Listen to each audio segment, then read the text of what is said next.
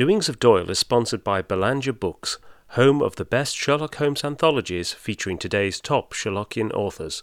Belanger Books is the only authorised publisher of Solar Pons mysteries, continuing the Sherlock Holmes legacy into the twenty-first century. Visit them today at belanger books dot com.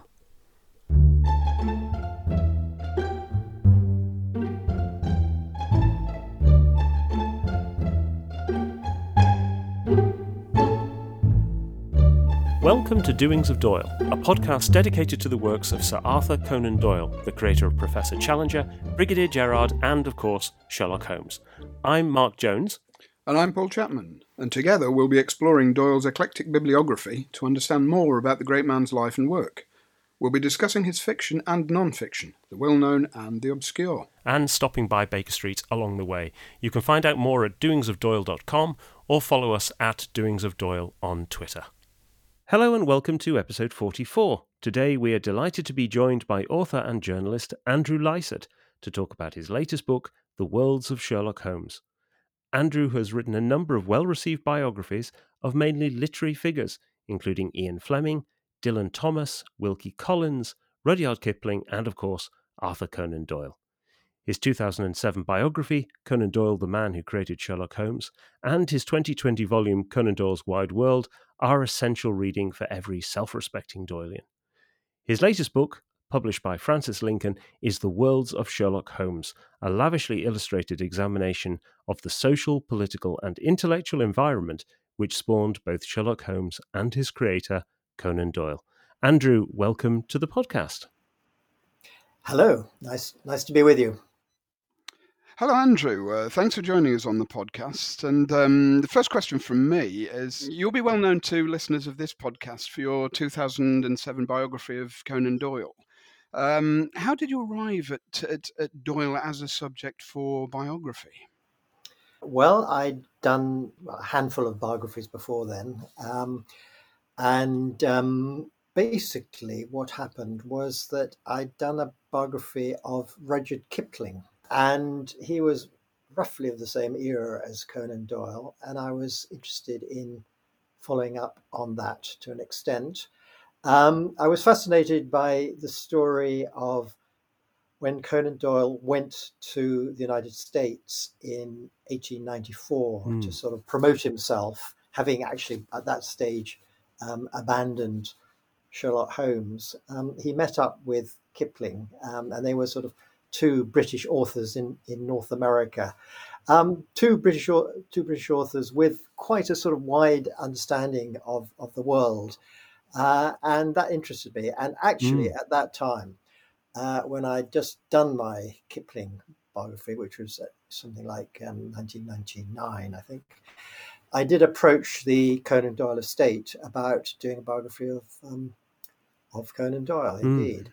Uh, it was at a sort of at a time when they, they didn't really want to engage on that. And, and I kind of understand why. Um, it was um, they were sort of bringing the estate to fruition, uh, to uh, you know, because um, that became clear in two thousand four mm. when, um, you know, the all the the sort of um, documents and photographs and everything um, associated with this estate were put up for sale at um, Christie's, and that was two thousand four, and that was a you know magnificent occasion. I mean, I'm saying that you know, mm. they got rid of everything because I, I believe they didn't, but um, you know th- there was a significant amount of material, manuscripts, and particularly letters, uh, letters um, between Conan Doyle and his mother, um, and you know this sparked me again. I mean, I hadn't given up mm. on the idea, but this sparked me again to sort of get out there and make make the connection with Conan Doyle estate.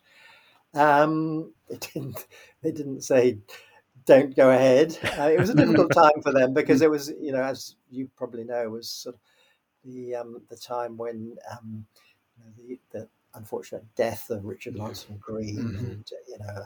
Um, but nevertheless, um, there was a scope for a new biography of Conan Doyle, and. Um, You know, it's not a subject that hasn't been done before by any chance. But, you know, I was able to um, look at these papers that were you know, in in the um, the sale at Christie's, which were a lot of them were uh, bought by the British Library, and you know also they were bought by uh, collectors largely in the United States, but they proved very amenable mm. uh, to my looking at them, and you know they were very kind basically, and you know very supportive.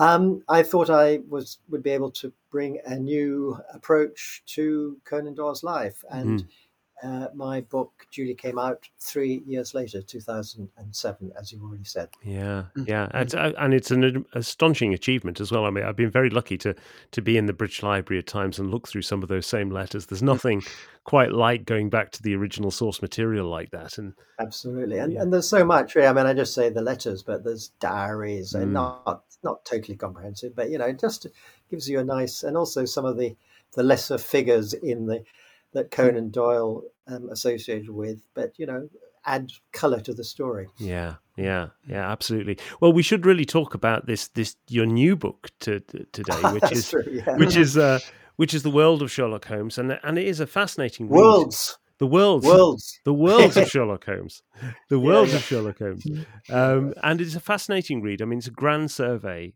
um, of this incredible period of change um, that spawned both Conan Doyle and obviously Sherlock Holmes. And you managed to achieve a, a balance throughout this book between the sort of life of Conan Doyle on the one hand and the and the fiction of Sherlock Holmes on the other.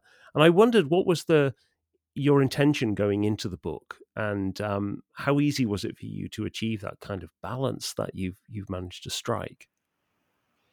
Well, it, it was um, an interesting new departure in some ways, because as we've said, I'd done a number a number of biographies, including the one of, of Conan Doyle, uh, and this was looking largely, um, well, looking in part anyway, at a fictional figure, uh, which I hadn't done before. Mm. And um, so, but the the job description was uh, to do exactly what I've just emphasized, really. It was about the, the worlds of mm. Sherlock Holmes.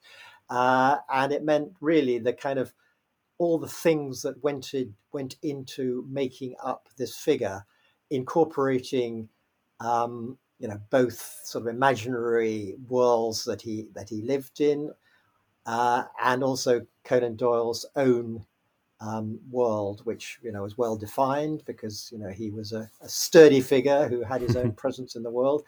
Um, but and and the way that they they kind of um, interlinked and influenced each, each other, and uh, there has been this fiction for quite some time that. Um, Sherlock Holmes's author was, or biographer was, Doctor Watson, and uh, that um, Conan Doyle was um, just the literary agent who brought these to publication. Mm, mm. I think, I mean, inter- I think it's interesting, and you know, you with your work, you know, have sort of done quite a bit to bring Conan Doyle back into the picture, and and I think that the general Sherlockian world is beginning to sort of tilt slightly. Mm. I don't know what your opinion about that is. Yeah.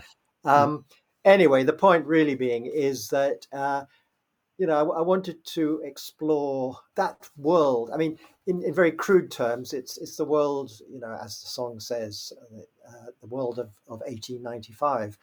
I mean, the, the first chapter that I, I really get into before after an introduction is is to do with the places Yeah. that um, Sherlock Holmes inhabited, and indeed Conan Doyle, uh, mm. not exactly inhabited, but you know the way that Conan Doyle's travels in particular, because again I've written about that, sort of had some influence on this. Yeah, I mean, in terms of the kind of themes that you you picked up, the, the various worlds as you've, we've discussed here, I mean, you, you picked on several um, aspects, the political aspect, the cultural aspect. I was quite interested in the fact that you you picked on science as well. Science was very prominent within this, and you um, uh, you flagged that quite early on in the introduction. Was that a particular interest to you? Is that something, a field that you have particular affinity with, or or interest, or you know, why did science come up as one of the prominent worlds that you wanted to look at? I think um, Conan Doyle was a scientist. I mean, he was a, a doctor, but you know, you can call that a scientist. And uh, Sherlock Holmes was too. I mean, we first meet uh, Sherlock Holmes in his laboratory. And, um, you know, there's a very strong um, similarity there between the training, if you like, of Uh, Conan Doyle and Sherlock Holmes.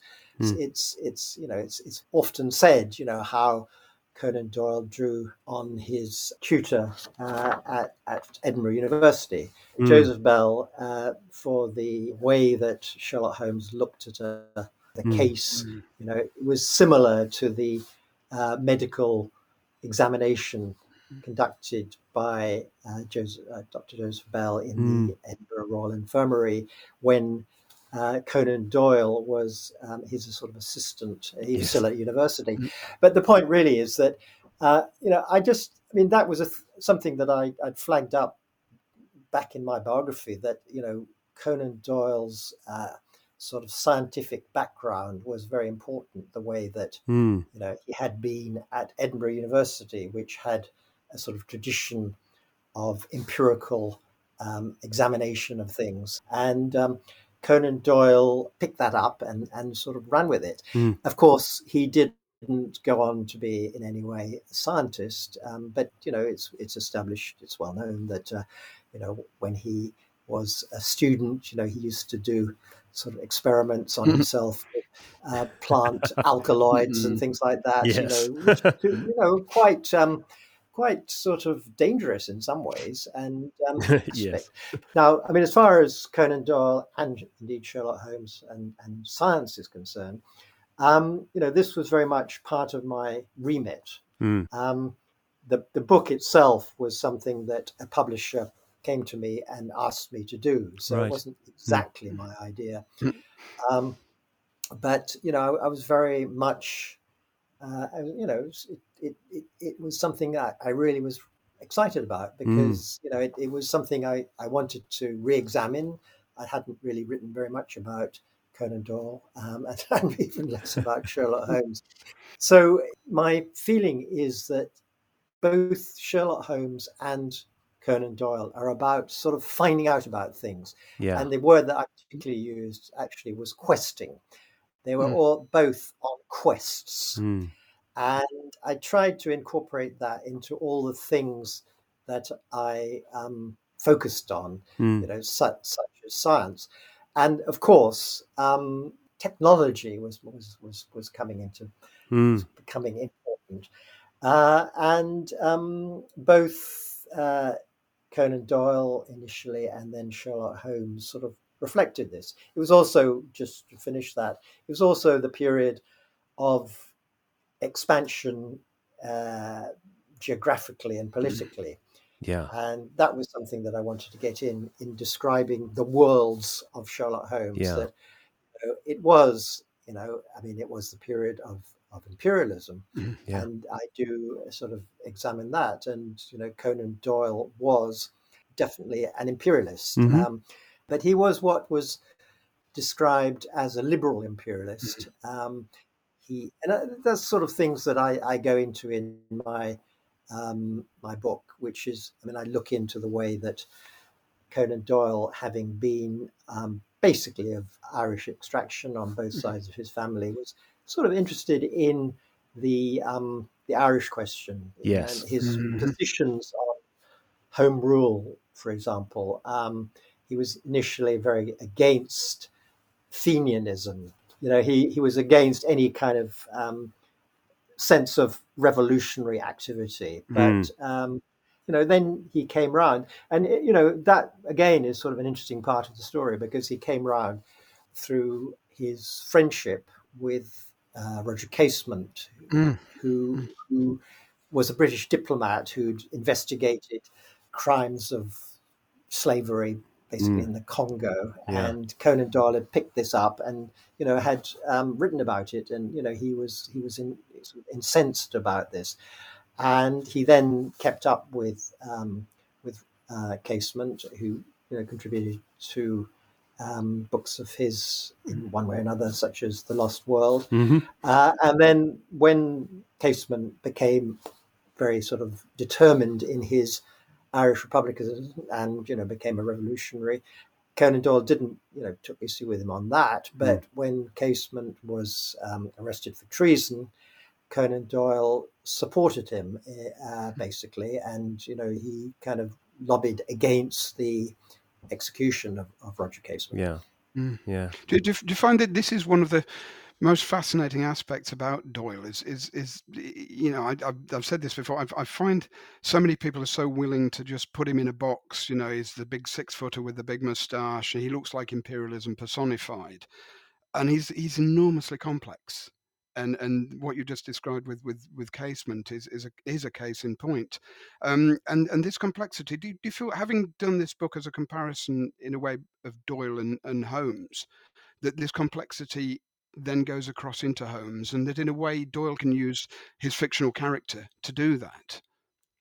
I definitely think that, yes. Um, mm-hmm. you know, it's quite difficult to explain in some ways, but um, you know, the fact that Conan Doyle was this complex character with differing opinions and you know mm. differing approaches and change ones that, that changed um, as well. Mm.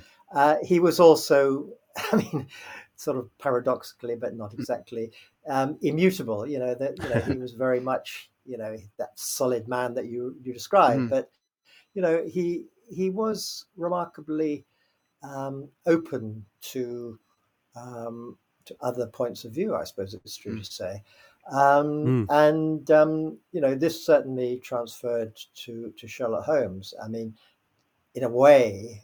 Um, You know, Sherlock Holmes, the, the consulting detective. I mean, his business was about sort of being open to various possibilities about, you know, um, outcomes for uh, cases that he was involved in. And, you know, it calls for a lot of empathy, mm. uh, which, um, and obviously knowledge of the world, mm. uh, which Conan Doyle definitely had.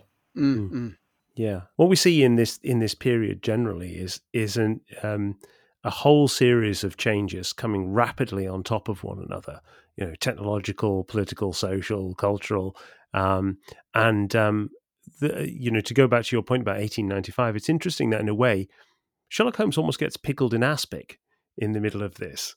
The stories are written late into the nineteen twenties, but actually Sherlock Holmes's existence sort of ends around mm. about nineteen oh three. Yes, we get, you know, his last bow and, Uh, and yes. the lion's pain, but but mostly he's he's kind of at that, you know, right at the the, the turn of the century. Um, yeah, I, I I understand what you're saying, and and um, you know, there is a an answer to that. I'm I'm not sure if it's sort of rather a pat answer, but I'll, I'll I mean it, it is that Conan Doyle killed off Sherlock Holmes in eighteen ninety-three, it was, and um, never quite sort of resurrected his. his interest in, in um, uh, the character after that. I, I, you know, this is something that I'm, I'm still sort of playing with, if you like, because, yeah. you know, I think there are some very interesting stories later in the, the canon. Mm. Yeah. And, um, you know, I, I'm, I feel that, you know, perhaps there will be room for sort of reinterpretation of some of those later stories uh, over the, over the years. But, um, you know, that would be my sort of answer to that. Um, I, I think this is a, a good point to to come in with with this idea of Conan Doyle as contributor to his period. Mm. Up to now, uh, or up to the past twenty, thirty years, being sort of in the background and overshadowed by Sherlock Holmes. But the more you look into him now, you can see he, he really was at the centre of so much of what was going on in his period, that that, that he almost can now be seen as as as as, as an exemplar uh, and a figure on whom to put lots of hooks, yeah. almost to, yes. to to study the period. Well, obviously, I think that Conan Doyle was pretty important um, because mm. I, you know, that's where that was my point of entry as as a, as Conan Doyle's biographer. Um, but yes, I. I think that Conan Doyle was a significant figure. Uh, he, you know, he had uh, interests. He was very well connected. Um, mm. uh, but, you know, it wasn't as though he was sort of dined every night with the prime minister or anything like that. But, you know, he just, he was a club man. He was mm. very sociable. Uh, and um, so, you know, he sort of, he was very much in tune with his times, if you like. Mm. And from that point of view, you know, he's he's he's very interesting. He's also a man who had so many interests and so many mm. sort of aspects to him that it makes him, um, you know, a sort of doubly interesting, or whatever mm. you might say. But in the sense that, you know, he was a writer, obviously, and, you know, a very good one. You know, he trained as a doctor, so he knew about his science and his medicine, and mm. um, you know, he was interested in the wider world. Well, I think I've dealt with that one, but, you know, other things such as he was interested in. This is the subject of, it's a sort of minor part of my of my book that we're discussing, but, you know, he was interested in sport. Mm-hmm. He was interested in the arts, you know, and um, if you want to ask to what extent was Conan Doyle important in the world, uh, and what influence did he have? Well, obviously Sherlock Holmes, you know, that was his main influence. I don't think there's any doubt about that. Mm. Um, you know, I think everybody knew Conan Doyle. Um, you know, he was a man of great influence, and greatly respected. I think that somehow or other, you get into the sort of twentieth century, and definitely into the, the war years, and uh, his influence uh, begins to wane. Mm-hmm. And, mm-hmm. you know, this, you know, he wants to write the great history of the great, the history of the Great War. And, you know, there's somebody else there to do it, in fact. Mm-hmm. And, um, and then, of course, I mean, then you, it brings into play the fact that he became obsessed, I think I'll stick with yes. that word, with spiritualism.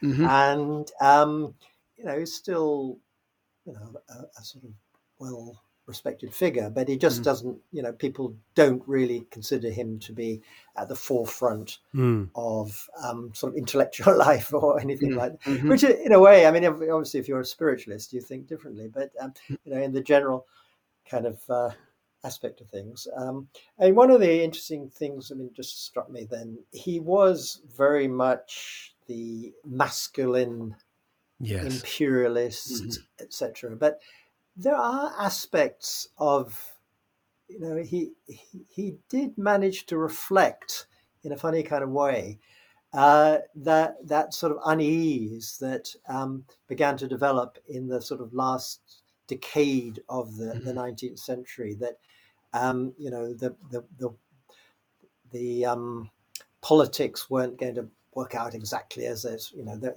there was mm. tensions. The British Empire wasn't going to be, you know, sort of have everything running before it. Uh, there was the Boer War, et cetera.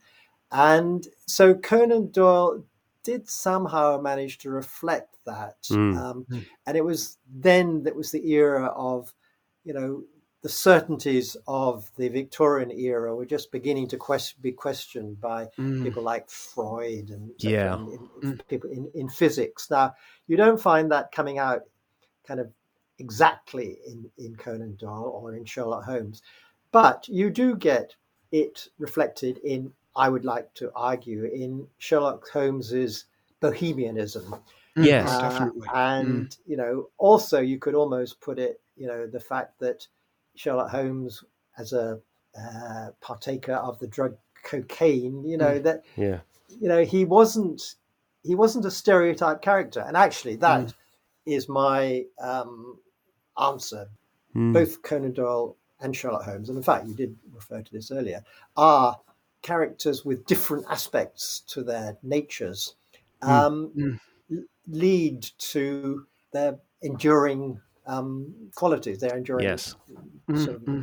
aspect in, in, mm. in history, as it were. Yeah, I think that's right. And I think also there's something there in, in what you say about, you know, the, the fact that you have this rapid period of change. There is this sort of dislocation happening for people towards the end of the nineteenth century. And I wonder, I've always wondered if that's maybe why Conan Doyle always placed Sherlock Holmes in this time period, that actually Sherlock Holmes is both a bohemian figure, which gives you the sort of flexibility to explore some of these changes, but you also pickle him in aspic in eighteen ninety-five in that he he's never going to change that much beyond it. it even even Sherlock Holmes in nineteen twenty-seven looks like he did in nineteen hundred. Correct. You know, it's that kind of thing. But um, that's right. I wondered um, also, when you came to looking at the, the the sort of parallel lives of Conan Doyle and Sherlock Holmes, as you do in The Worlds of Sherlock Holmes, um, were there any sort of synergies or connections that particularly surprised you? Were the things that, you know, you you discovered in the course of writing the book that you maybe hadn't appreciated before? I suppose one of the surprising things was, you know, in a way, how despite being similar in, in so many ways, um, Conan Doyle and Sherlock Holmes were so different in other ways. Yes. And, you know, you've got uh, Conan Doyle, the sporting figure, mm. and, you know, interesting, you know, and, and Sherlock Holmes, this person who actually would, in many respects, prefer to be sort of in his rooms in Baker Street. But that, having said that, um, you know, again, I, I look into this in my book that um, Sherlock Holmes had his sporting interests, and you know, I look into them. I think there's even a chapter devoted to them. There and, is you know, kind of again the sort of correspondence, the, the kind of parallels with with Conan Doyle. So that just gets mm. back to the the complexity and the of, of the whole story, which makes it interesting.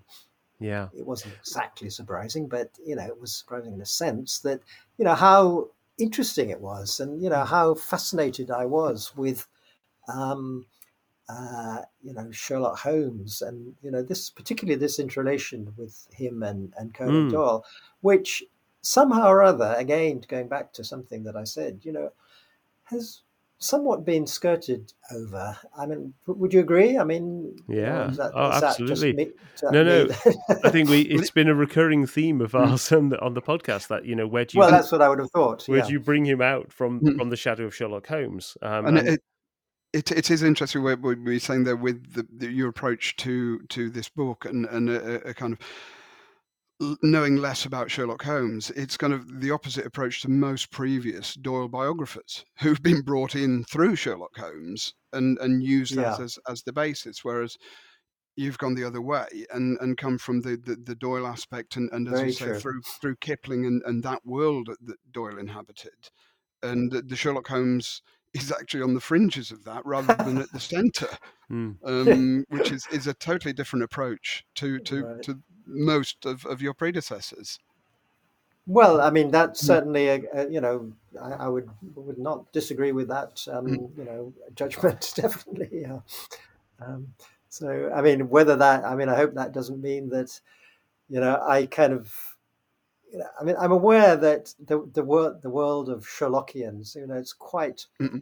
quite precise, and you know, people very much sort of look into, you know, they they they remember things, you know, what exactly happened in this story, and um, you know, I, I'm getting it, I'm getting in that direction. I haven't, haven't quite reached it yet. I in, in that sort of respect, I, I think it's it's it's it's particularly fascinating as well that you're also um, biographer Ian Fleming.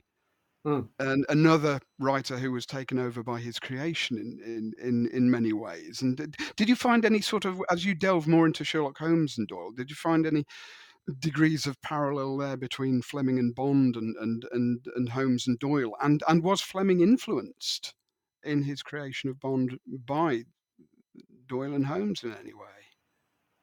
Um, just to deal with the latter, I can't honestly say that um, Fleming was influenced by Holmes. I mean, mm. I have written about other people, and you've you've mentioned my other biographies. That mm. you know, you do see.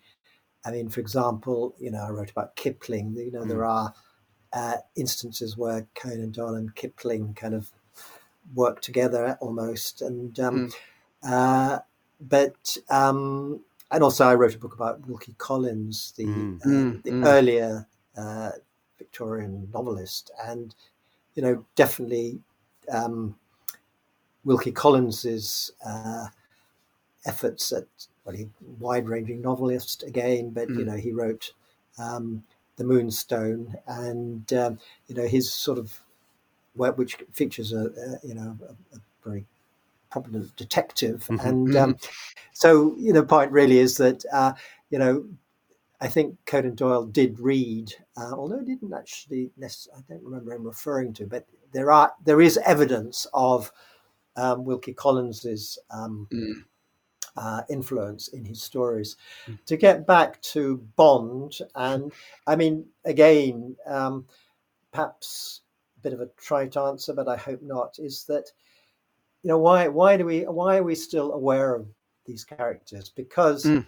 somehow or other, you know, leave on one side the, the writings, which in both cases are very good. Um, you know, they were uh, appropriated by um, people who presented a visual image of yes. uh, mm. of Sherlock Holmes and then of James Bond. And so, mm. you know, actually, one of the features of my, of my book is, you know, the importance that I give to the way that sort of popular image of Sherlock Holmes with the pipe and stuff like that, mm. how that was based mm. on um, the play that was um, uh, became um, very popular at the turn of the, the, the nineteenth, twentieth century mm. um, um, uh, with uh, William Gillette in the in the mm. the, the, the um, the main part, and you know that introduced uh, Sherlock Holmes to a very wider, well, a much wider range of people, in particularly in the United States, but you know yes. it was also popular in this. And then, of course, you begin to get the um, uh, um, the films, which I also look into, and you know, so mm. that was an that's part of the the Sherlock Holmes story, the the mm. films and. Um, the happy coincidence uh, that um, Sherlock Holmes came at the time of sort of increasing technology, and Co- Conan Doyle particularly was interested in film cameras. You know, he yeah, had, yeah. had been a photographer yeah. in his early days, and um, strangely, I mean, the, the, I mean, I think not so not significant in this context reasons. Um, Uh, there weren't that many um, British or American films of Sherlock Holmes early on, mm. and you know, again, you know, it's interesting that they, they came, those films came from uh, Germany and Denmark in particular. Mm. So the the image became yes. important, mm. uh, and obviously, you know, I think it goes without saying that's true of James Bond. Mm-hmm. You know, would you know, who's now, you know, sort of, um, you know, everybody in the world knows James Bond, as yes. indeed everybody in the world knows Sherlock Holmes. But mm. I think that, you know, what was it that brought James Bond out of just being another one of the English thriller mm. heroes? Uh, I think that somehow or other, and this goes back to another thing that we've said, you know, there was something, I mean, you know, you wouldn't have had that happy coincidence. And that way that the the films and the the kind of the written work um, sort of work together, you wouldn't have that if the characters themselves weren't sort of made for the that for the for the genre. The, mm. the characters mm. themselves weren't sort of sympathetic and, you know, just interesting and exciting. Mm. Yeah. Yeah, there's something about those core characters. We were we've we've recently done episodes on both The Final Problem and The Empty House, and Bond came up in both because, of mm. course, Fleming Fleming managed to kill off Bond. Yes, of course, and bring I, him I, back. Yeah, I, yes, indeed. Um, and uh, but I think you, I think it's a very uh, it's a very interesting chapter in in the book uh, about um, the sort of media representations of of Sherlock Holmes, and um, you know, Sherlock Holmes now is. Uh, Um, is sort of, well, famously now is public is is is public property, as it as it were, mm-hmm. um, and uh, you get uh, uh, now a sort of proliferation of different interpretations of Sherlock Holmes, which each in their own way keeps keeps um, Sherlock Holmes alive, brings people back eventually to eighteen ninety-five. Actually, I think, but yes, um, interesting. It hasn't quite happened that same way with Bond yet, but maybe we're maybe we're still within the copyright window on Bond. Well, that's you. You put your finger absolutely on it. Yes, indeed. Yeah, I mean, he's he's in copyright both in the literary Bond and the film Bond. So um, yeah, you know, um, uh, you know, and and though you know, operate run by. Um, you know, um, particularly, I suppose, in the film sense, you know, that they, you know, they are very sort of, they guard their property quite closely. Yes, absolutely. Yeah, yeah, absolutely right. Yes. Another another aspect of the kind of continuation of the life of, of Sherlock Holmes that you discuss in the book is actually uh, fandom and, and how um, the character is taken forward by um, enthusiasts around the world. Um, so, you know, what what what drew you to to to that part of the, the, the story? Why did you want to include include a chapter on um, mm. on the sort of fan afterlife? Yeah, well, I, w- I wanted to say something about, you know, the way that uh, Sherlock Holmes has endured. And, you know, I thought that the story of the way that um, Sherlock Holmes has been studied initially and, you know, the way that he was taken up and, you know, the setting up of societies that um, kind of, um, you know, perpetuated his memory, if you like, and, mm. and and and studied him, you know, was significant. And, you know, that also led to, well, the proliferation of, of you know, uh, interest in him around the world. Obviously, there are parallels there with um, Fleming and James Bond, because, you know, there are a wide range of societies and stuff. Um, it was something that I, I, I suppose... I, I wanted to um, inform myself about it, yes, to an extent. You know, there, you know, that is always a good reason to do do a bit of writing. Absolutely, you know, that, you know, you want to you want to find out about something, and uh, you know, actually, I suppose I have to admit, you know, I didn't know too much about uh, the aspects of fanfic and stuff like that. That uh, I subsequently, you know, found not just that, you know, interesting examples of it, but I, you know, there was a whole kind of um, area of study, you know, with, um, you know, it's almost sort of academic in its uh, way that it's, it is now approached. And, mm. you know, that, that is of great interest. Mm. Well, and circling back to, I think, something that you said at the beginning, um, or a question you posed at the beginning about, you know, Conan Doyle's place in the mix, as it were. Um, mm. And uh, I think we have seen, in recent years, probably in the last ten years particularly, um, Conan Doyle start to come a bit more into the story, including societies that will not just talk about Sherlock Holmes, but also talk about aspects of Conan Doyle's life uh, yeah. and work. And I think also we've really seen that very recently in the academic field as well. So fingers crossed, we get to see Conan Doyle from...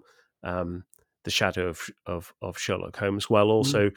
because actually it, it enables us to understand the Sherlock Holmes stories that much more by appreciating his life and work, which is, mm. I think, what you're really doing here in this book. Uh, you're absolutely right. I, I would, you know, you put it much better than I put it. So thank you very much. You know, it's really, yes, you know, in order to understand the Sherlock Holmes stories, you know, You know, to understand Conan Doyle is is very important, and yeah. uh, I mean, I think that people haven't, you know, haven't really. I mean, it's not as though people have sort of failed to do that, but, you know, to really kind of make a thing of it, and mm. you know, and to to kind of say, you know, there are very interesting parallels is is um is worthwhile. Yeah, absolutely. And so, sort of related to this, and certainly with, with, with the fanfic and the copyright issues and so on, um, going back a bit m- more probably, but do, do you, and again, as a biographer of Doyle as well, think that, that there was a lot of damage done to, to Doyle's latter-day reputation by, by the behaviour in particular? I'm thinking of, of, of Adrian and, and Dennis Conan Doyle. Yeah, let's just say let's just say that it's part of the story in the yeah. sense that, you know, estates, sort of their management of them, go through various evolving patterns, if you mm. like. And, you know, clearly uh, Adrian Conan Doyle mm. and his brother Dennis, they, they had quite a high-handed um, mm. attitude to their role in perpetuating their, their father's memory. Mm. Um, You know, I mean, it, I think at the end of the day, you know, we've now got over that, and mm. you know, we can sort of look at it in a sort of historical way, something. and may, and I mean, I think, you know, almost, you know, it's not my favorite character by any means, but I think that we might begin to examine Adrian a bit more. Oh, you know, yeah. And, mm, you know, mm. um, you know, the way that, I mean, you know, his uh, relationship with John Dickson Carr and that mm. sort of thing. You know, I mean, it's all part of the story, if you like. I didn't if deal with have, that. In, in, in, the, in the book, the, the, the Worlds of Sherlock Holmes, there's an absolutely beautiful photograph of, of Adrian and John Dickson Carr together, which is a very expressive picture. I think it's it's it's just wonderful. yeah, yeah, right. Well, that, that's that's part of that's part of the story. Yeah. It, yeah. You know, it's interesting that there is such a lot of interesting material. I mean, mm. you know, mm. you uh, as podcasters have looked at Conan Doyle outside um, the canon, and mm. you know, I mean, obviously, I think that people will begin to be interested in.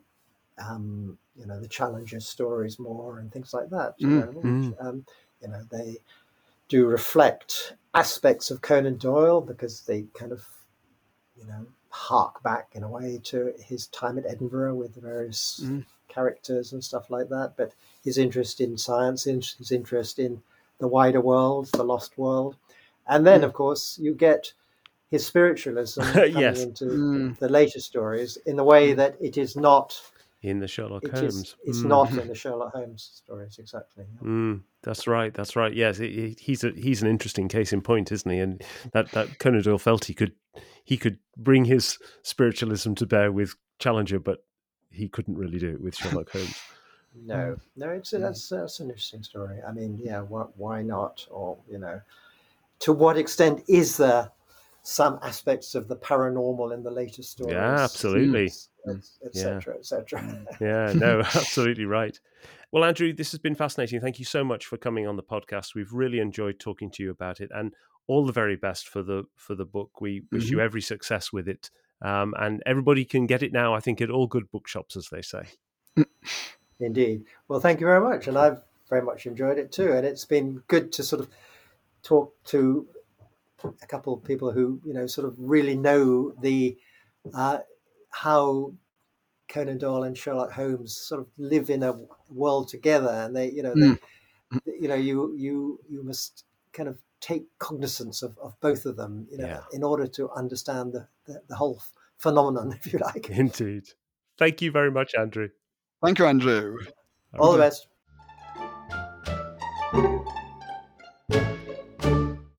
Well, that was really interesting to talk to Andrew, and uh, we thank him again for coming onto the podcast. And I was really taken by uh, the fact that the, one of the key points of writing this book was to to um, infuse into our reading of, of Sherlock Holmes an understanding of Doyle and Doyle's world, and how that can ultimately enrich our understanding of the, the, the Sherlock Holmes stories that we we love and enjoy. Yeah, absolutely. I, th- I think it's it's a totally valid and and, and well, increasingly valid perspective. Mm. Um, now, I, you know, th- there's still plenty of room for the Sherlockian game if, if people want to play that. That's, mm. But there is this this this growth of of interest in, in Doyle as as as we've.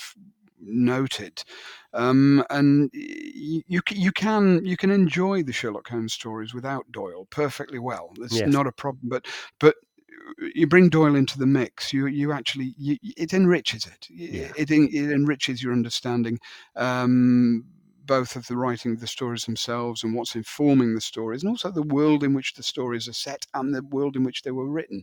So I, I think you you. To get full benefit, you, you do have to take that approach, and, yeah. and it does seem to be increasingly uh, being taken um, yeah. we, without pushing the game entirely out of the way, as I say, for those who, who want to play it. But I, there's there's definitely a, a a shift in in the ground these days. Yes, and I think Andrew's book is uh, is another milestone along that that journey that we're mm. we're on mm. at this point in time. Mm. So that wraps it up for this episode of the podcast. You can find the show notes at doings of doyle dot com. And if you're interested in sponsoring or supporting the podcast, then check out the website where you can find out how you can uh, become a sponsor through Patreon or PayPal, or please leave us a rating or review on your podcaster of choice. So, Paul, what are we going to be looking at on the next episode?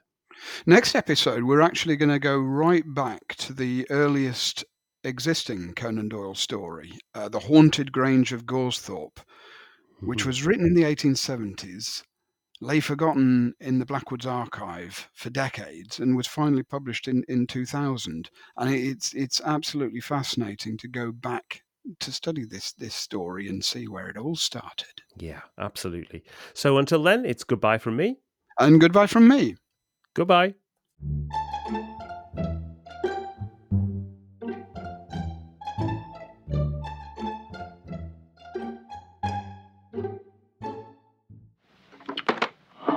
Going to start up on that wretched fiddle again, are you? Oh, we're in for one of those sessions, are we? Precisely. Don't let me detain you, Watson. I expect this will be a four-pipe problem at the very least. Yeah. Well, take care you don't set the upholstery afire the way you did that night at Hospital Azouche.